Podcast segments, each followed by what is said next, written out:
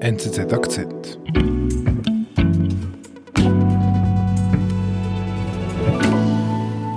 Sie fragen sich schon, ob diese Traumreise ein Fehler war. Das Ehepaar Eisenring erfüllte sich einen lang gehegten Wunsch. Eine Weltreise auf dem Kreuzfahrtschiff Artania. Protokoll einer Odyssee. Teil 2. Ich heiße Barbara Klimbacher.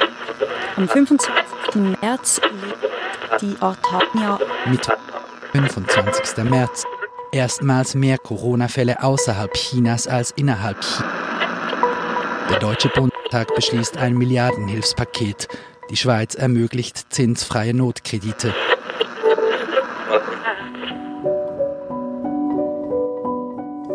Wo ist die Artania? Am 25. März legt die Artania in Fremantle an. Das ist bei Perth. Dort sollten sie eigentlich Treibstoff aufnehmen, um dann zurückzufahren nach Bremerhaven. Aber unterdessen hat sich der Wind total gedreht, weil auf der Artania gibt es zuerst die Durchsage, dass ein Passagier der zurück nach Deutschland geflogen ist, positiv auf ähm, Covid-19 getestet wurde in Deutschland. Danach geht es aber sehr fröhlich weiter. Man ist eigentlich nicht beunruhigt. Man denkt, er hat sich vielleicht im Flugzeug angesteckt und man hat auch noch Konzerte, wo man teilnimmt. Die Hände müssen ein bisschen öfter desinfiziert werden, aber eigentlich geht es fröhlich weiter.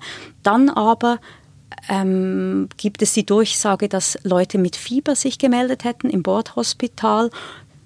Bruno Eisenring fällt dann auf während dieser Fahrt von Sydney nach äh, Fremantle, dass die Artania plötzlich Fahrt aufnimmt, dass sie mit Höchstgeschwindigkeit fährt. Er vermutet dann schon, dass etwas passiert ist und die legen dann am Morgen bei dieser äh, in Fremantle auf Rede an. Das heißt, sie dürfen nicht am Pier anlegen, sondern sie müssen draußen, am, also draußen vor dem Hafen bleiben auf, äh, auf Anweisung des Gesundheitsamts und Mhm.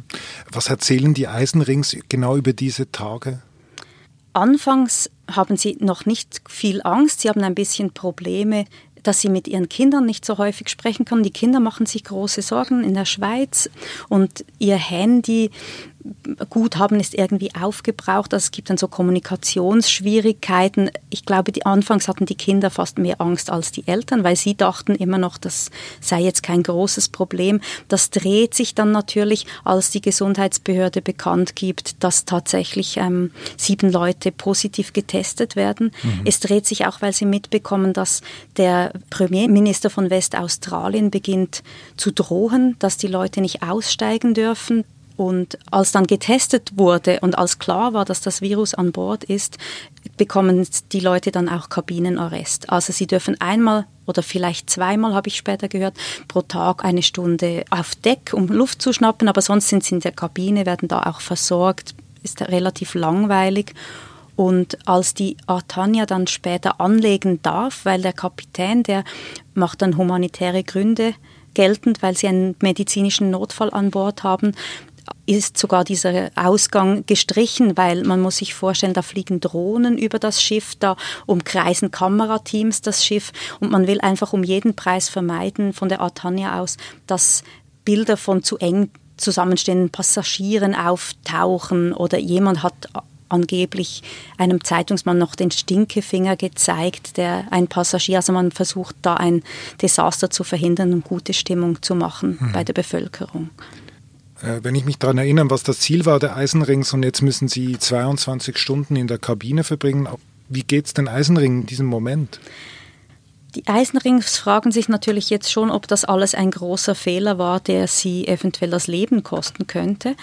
Es ist inzwischen klar, dass sie nach Hause fliegen werden, weil es die Möglichkeit mitzufahren jetzt natürlich nicht mehr gibt, nachdem ein positiver Test gemacht wurde von Passagieren, weil man nicht weiß, wer das hat. Und das wäre ja ein Seuchenschiff dann, wenn das unterwegs wäre. Das heißt, sie sitzen in der Kabine und warten darauf, dass sich die Situation klärt. Sie lesen viel, sie schauen diese Nachrichten, sie versuchen sich jetzt auf dem Laufenden zu halten.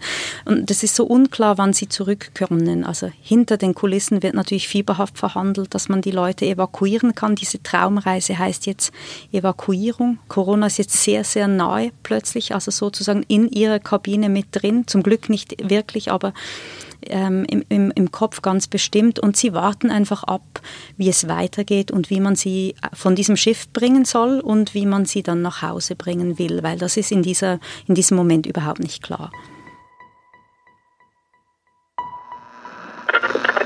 Sonntag, 29. März. In, in Italien verlangsamt sich der Anstieg der Neuinfektionen. Immunologe und Regierungsberater Anthony Fauci wartet derweil sich in den USA mehr als eine Million Menschen infizieren könnten.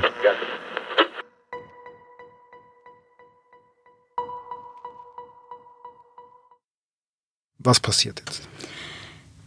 Nach langer Verhandlung von der Reederei und der, dem Reiseveranstalter und dem Außenministerium und der Schweizer Botschaft hat man es geschafft, eine Lösung zu finden und die Passagiere, wie es jetzt heißt, zu evakuieren. Und äh, die Eisenrings sitzen ganz lange in der Lounge des Schiffs und warten, bis sie abgeholt werden mit dem Bus. Sie hatten gepackt, sie haben, können nur einen Koffer mitnehmen. Später wird sich herausstellen, sie können gar keinen Koffer mitnehmen. Und sie warten jetzt einfach, bis sie abgeholt werden mit Bussen.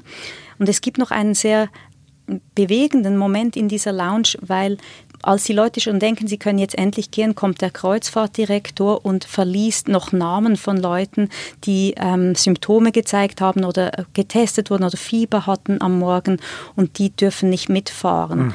Also die, und er verliest diese Namen und die stehen auf und gehen natürlich mit versteinertem Gesicht oder auch weinend aus dieser Lounge raus. Das ist, muss man sich relativ traumatisch vorstellen und das geht auch den Eisenrings sehr nahe, weil das tut ihnen sehr leid. Mhm. Und Sie reisen aber, Sie können reisen nach Hause. Die Eisenrings können dann in den Bus steigen und das ist auch nochmal eine kleine Odyssee. Die, die Busse werden direkt aufs Rollfeld gefahren, damit da der Flughafen nicht äh, verseucht wird potenziell. Und das ist ja eben eine Evakuierung. Es gibt also auch keinen Bordservice. Das Bordpersonal ähm, kommt nur ganz rasch rein, gibt die Sicherheitsanweisung, verschwindet in der ersten Klasse. Jeder hat sein Säckchen mit einem Sandwich vor sich hängen und Wasser und dann fliegen die dann über Thailand, sie machen noch einen Zwischenstopp dann in Thailand, fliegen sie zurück nach Frankfurt. Also sie können nicht nach, direkt in die Schweiz kann man nicht mehr fliegen da, sondern dann nach Frankfurt. Und in Frankfurt werden dann die Schweizer bekommen ein Blatt, das sie sich beobachten sollen und eventuell in Quarantäne begeben. Die werden dann mit dem Bus nach Zürich an den Hauptbahnhof gefahren.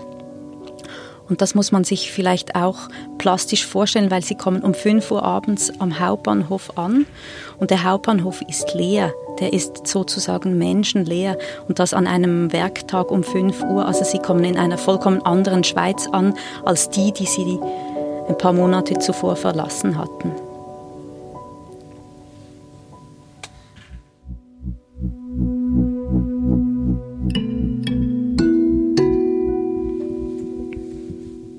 Wahnsinnige Geschichte.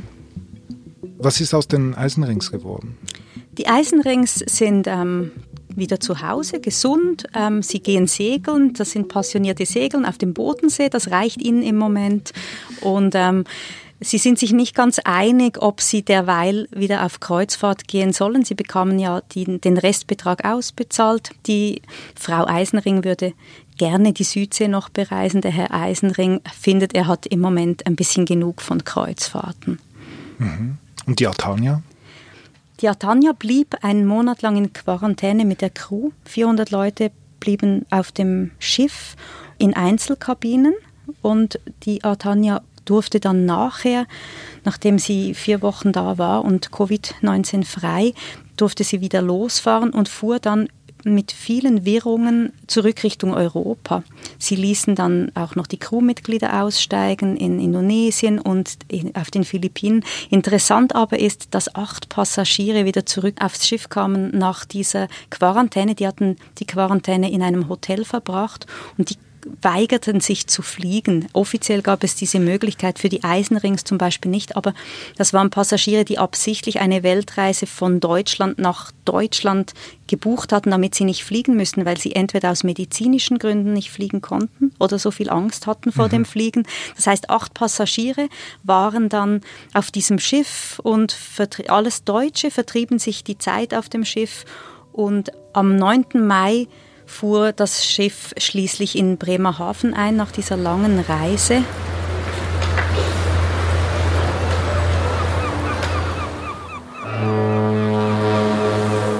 Endlich wieder zu Hause. Heute Morgen gegen 10 Uhr läuft die Atania in Bremerhaven ein. Es ist das Ende einer Kreuzfahrt. Was man wissen muss, ist, die Artania, und das war eigentlich die äh, Grundidee, warum ich die gefunden habe. Die Artania war nachher das allerletzte Kreuzfahrtschiff, das noch mit Passagieren über die Weltmeere kreuzte. Und diese acht Passagiere waren die letzten Kreuzfahrtpassagiere, die zurückkehrten von einer Reise auf dem Meer.